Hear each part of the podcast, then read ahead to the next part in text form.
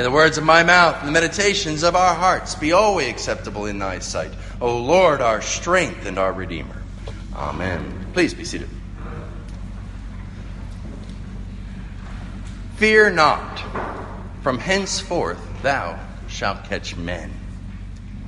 These are the words that Jesus speaks today to Peter as he's out fishing with his brother Andrew and James and John, the sons of Zebedee, all of whom you can see on the first four windows here in the church. And we're told that Jesus speaks these words on the banks of the Sea of Gennesaret, also known as the Sea of Galilee.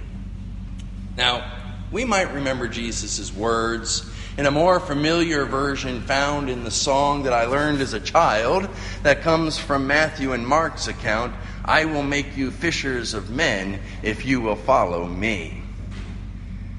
These two synoptic accounts from Saints Matthew and Mark are very brief in the calling of these four disciples. They're pretty much just a sentence or two long. Jesus comes along, he sees Simon, a.k.a. Peter, and his brother Andrew, and he says, hey, follow me, and they do. And then he sees James and he sees John, and he says, hey, follow me, and they do. But St. Luke fleshes out the story a bit more for us. I'm not going to spend our time this morning going over all the ins and outs of the details of this record, but we heard the passage read for us just moments ago in our gospel lesson. Luke, in the 5th chapter of his gospel, says that Jesus comes to them after a night of fishing when they're finishing up and they're cleaning up their nets and they didn't catch anything. And Jesus enters Peter's boat in order to teach the multitudes of people that were following Jesus. And then Jesus performs a miracle. Launch out into the deep and let down your nets, Jesus says. And after a short rebuttal by Peter, he does it, and lo and behold, they catch so many fish that the nets begin to break and the ships begin to sink. And from this, Peter recognizes who Jesus is. Jesus isn't just rabbi. Jesus isn't just some wise teacher. Jesus here is Lord. Peter recognizes that to Jesus' word, even creation responds.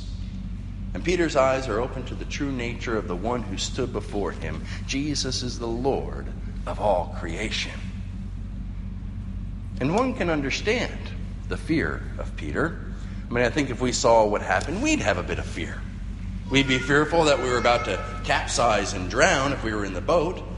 We'd be fearful that someone or something so spectacular and so extraordinary just occurred before our eyes. I mean, we don't like things that we can't explain. And when there's no rational explanation of something that we just observed, it can be mind-blowing and perhaps a fearful thing because we have to acknowledge the one who was truly at work in and through it. And we'd be fearful of standing in the presence of the Lord. I mean, think about it. How many confirmants get nervous when they have to stand in front of the bishop? And that's just a bishop, let alone the Lord. But to Peter's fear, Jesus says this. Luke chapter 5, verse 10. Fear not, from henceforth thou shalt catch men. That's the disciple call of Jesus to Peter and to Andrew, to James, and to John. And it's a call that all four heeded. They left their business, probably to Zebedee, James and John's father, and they embark on a new journey as the disciples and eventual apostles of the Lord Jesus Christ. Now, fast forward about 3 years. 3 years later, the disciples are now huddled in the upper room. Christ had just left them, meaning Jesus had just ascended to heaven. It was 40 days after the Easter resurrection, and Jesus told them, stay here in Jerusalem until you receive power from on high, and then you will become my witnesses in all the world. And on the day of Pentecost, 50 days after the resurrection, the Holy Spirit comes down just as Jesus promised. We celebrated this feast a little more than a month ago. And on that day, after the Spirit descended on them from heaven and rested upon them in tongues of cloven tongues of fire. They burst forth from the upper room like Christ broke forth from the grave. And what we discover is that Jesus' prophetic promise on the Sea of Galilee 3 years earlier now came true. As all of the ACNA, Anglican Church in North America, delegates gathered for an orientation before GAFCON in Jerusalem last week, Archbishop Foley Beach reminded us all of some things. And what was perhaps the most moving to me was when he said that we were sitting not far from where the disciples gathered when the Spirit of God descended from heaven and came upon them. After nearly 20 hours of travel from my door to that hotel, that's when reality hit as to where I actually was in the world. I was sitting just down the road, less than the distance from here at the church to I-10, or to Grand Parkway, or even to 290. Less than that distance, just down the road, from that first and most glorious day of Pentecost that we read about in the book of Acts. Acts tells us that on the day of Pentecost, Peter preaches what we have come to call Peter's first sermon. And in the imagery of our gospel lesson today, Peter casts a net upon the people of Jerusalem, a net woven and twined together with the truth of Jesus Christ. Acts chapter 3 records the sermon, and Peter says, "This Jesus whom you crucified is risen again. This Jesus whom you crucified is Lord." Peter casts the spiritual net of the truth of Jesus Christ and who he is. And what happens? 3,000 souls are converted unto Christ that day. 3,000! Now, some of you watched the footage or saw the many, many pictures of that GAFCON group photo that we took on the steps of the temple and where we sang Amazing Grace and had a worship service. And these were the actual and the original steps of Herod's temple upon which Jesus himself walked. And it was on those steps that the 3,000 converts that day would have come out of the temple walls to hear Peter preaching and to be baptized in the many, many purification baths that stood around the temple. Now, in that GAFCON photo, if you saw it, if you didn't, just ask me and I'll be able to find it online for you, we had close to 2,000 people. And it took us about an hour or a little more to get that photo set up. But friends, that's still 1,000 souls short of that first century conversion. 3,000 souls. And that's just the first sermon. The catch of men that occurred was so great that people had to sell everything to help meet the needs of everyone. It was so big that the figurative boat of the infant church began to capsize. And they continued to pour in. So much so that they had to call others to come and help. Others are brought into the ministry of fishing men alongside the apostles and in caring for those who were baptized into the church. Now here's my point. The beginning days of the apostolic church were a fulfillment of Jesus' promise on the boat in the banks of the Sea of Galilee. I will make you fishers of men. And that first day would lead to another day. And that other day would lead to yet another day, and then to another day. Ever casting, ever catching. And the picture of this is in Revelation. St. John is in the heavenly realms and he sees the great throne of God. And all around the throne he says that there were a multitude of people from all races, from all tongues, from all of creation, all singing with one voice the praises of God. And again, it reminds me of my experience in Jerusalem. And I suspect you knew that I have to mention it several times because, well, it's just natural to. But talk about different cultures. Talk about different experiences. Talk about different accents. Talk about different languages. Talk about different backgrounds and expressions. And talk about different cultural garb. Yet, from all across the entire globe, we gathered together in one expression of praise. Each embracing the diversity, but enjoying the unity around the throne of God who has made us one in Jesus Christ. That's what St. John sees in his vision. But not 2,000 people in the year 2018, not just 3,000 men on that first day of Pentecost, but a multitude beyond number. That is the vastness of heaven. Multitudes beyond number. Now, friends, let me ask you this question. Where did that multitude of fish in our gospel lesson come from? And yes, the obvious answer, as it usually is Jesus. But more specifically than that, where did that multitude of Peter's catch on Pentecost come from? Or where does the multitude in heaven come from?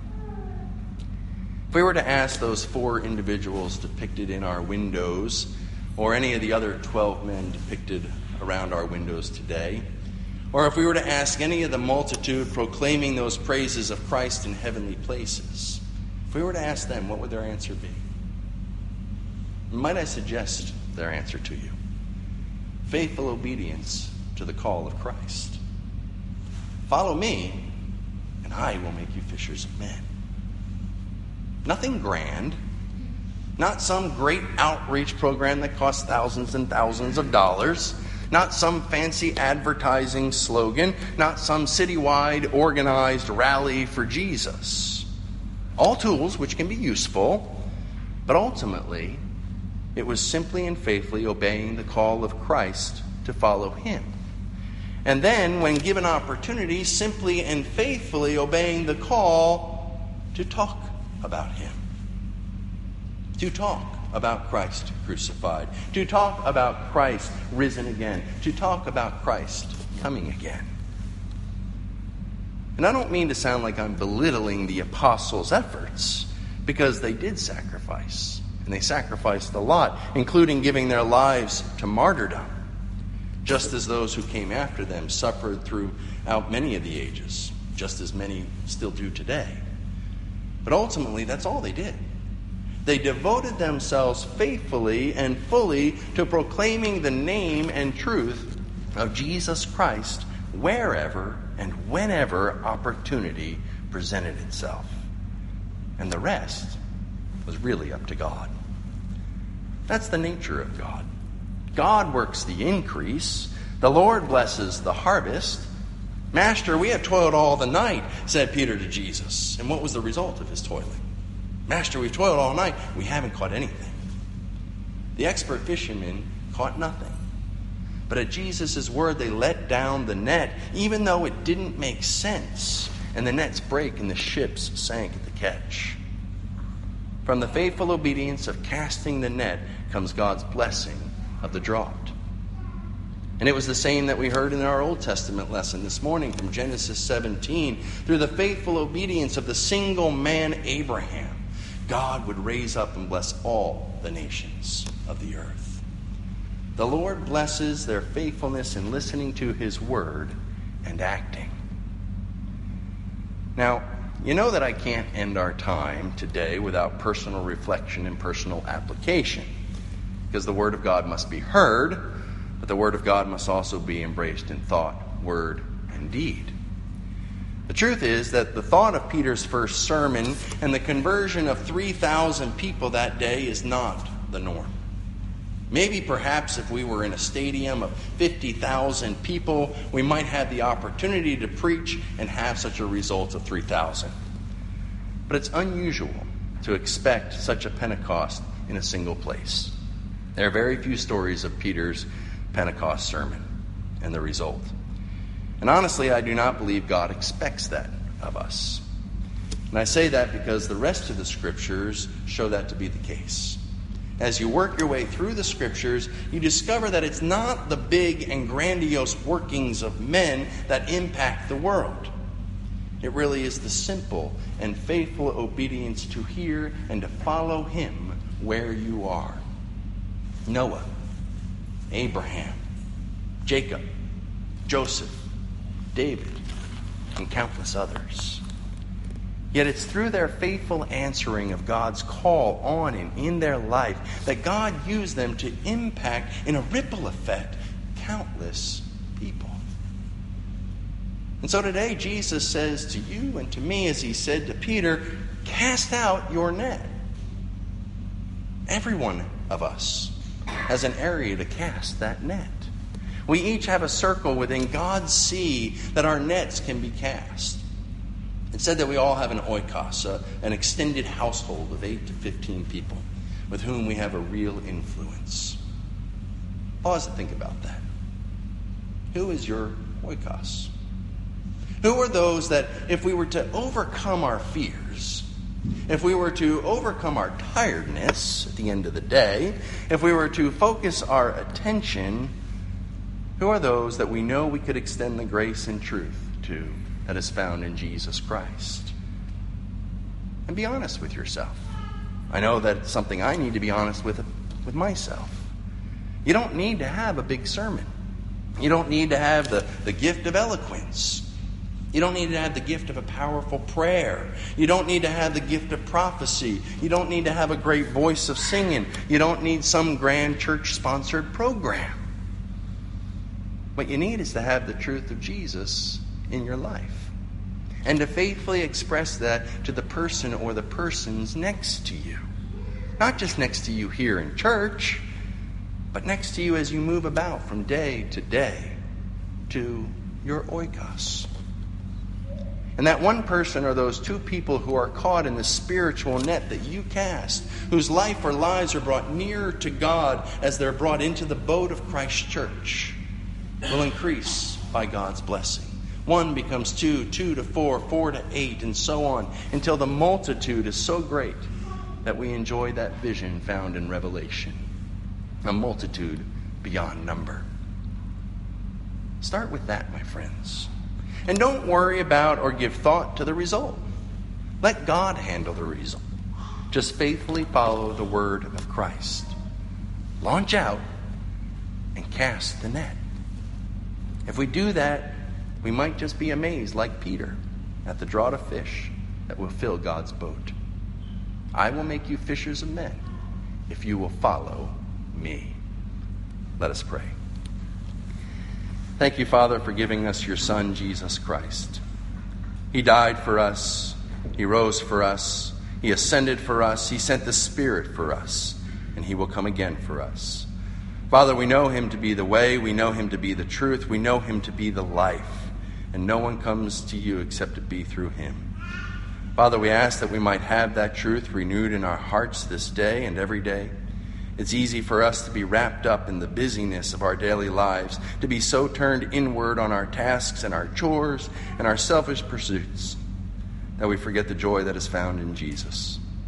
Father, forgive us for those times of forgetfulness and renew a right spirit within us. Give us boldness and zeal to take that truth and to speak it in love with our neighbors. Give us strength to cast our nets in faithfulness to you. But most of all, Lord, bless our labors, that as we faithfully listen to your word in obedience, you might fill those nets to overflowing, so that in the fullness of time, all men of every tribe, of every race, of every tongue might gather around your throne in praise. In the mighty name of Jesus we pray. Amen.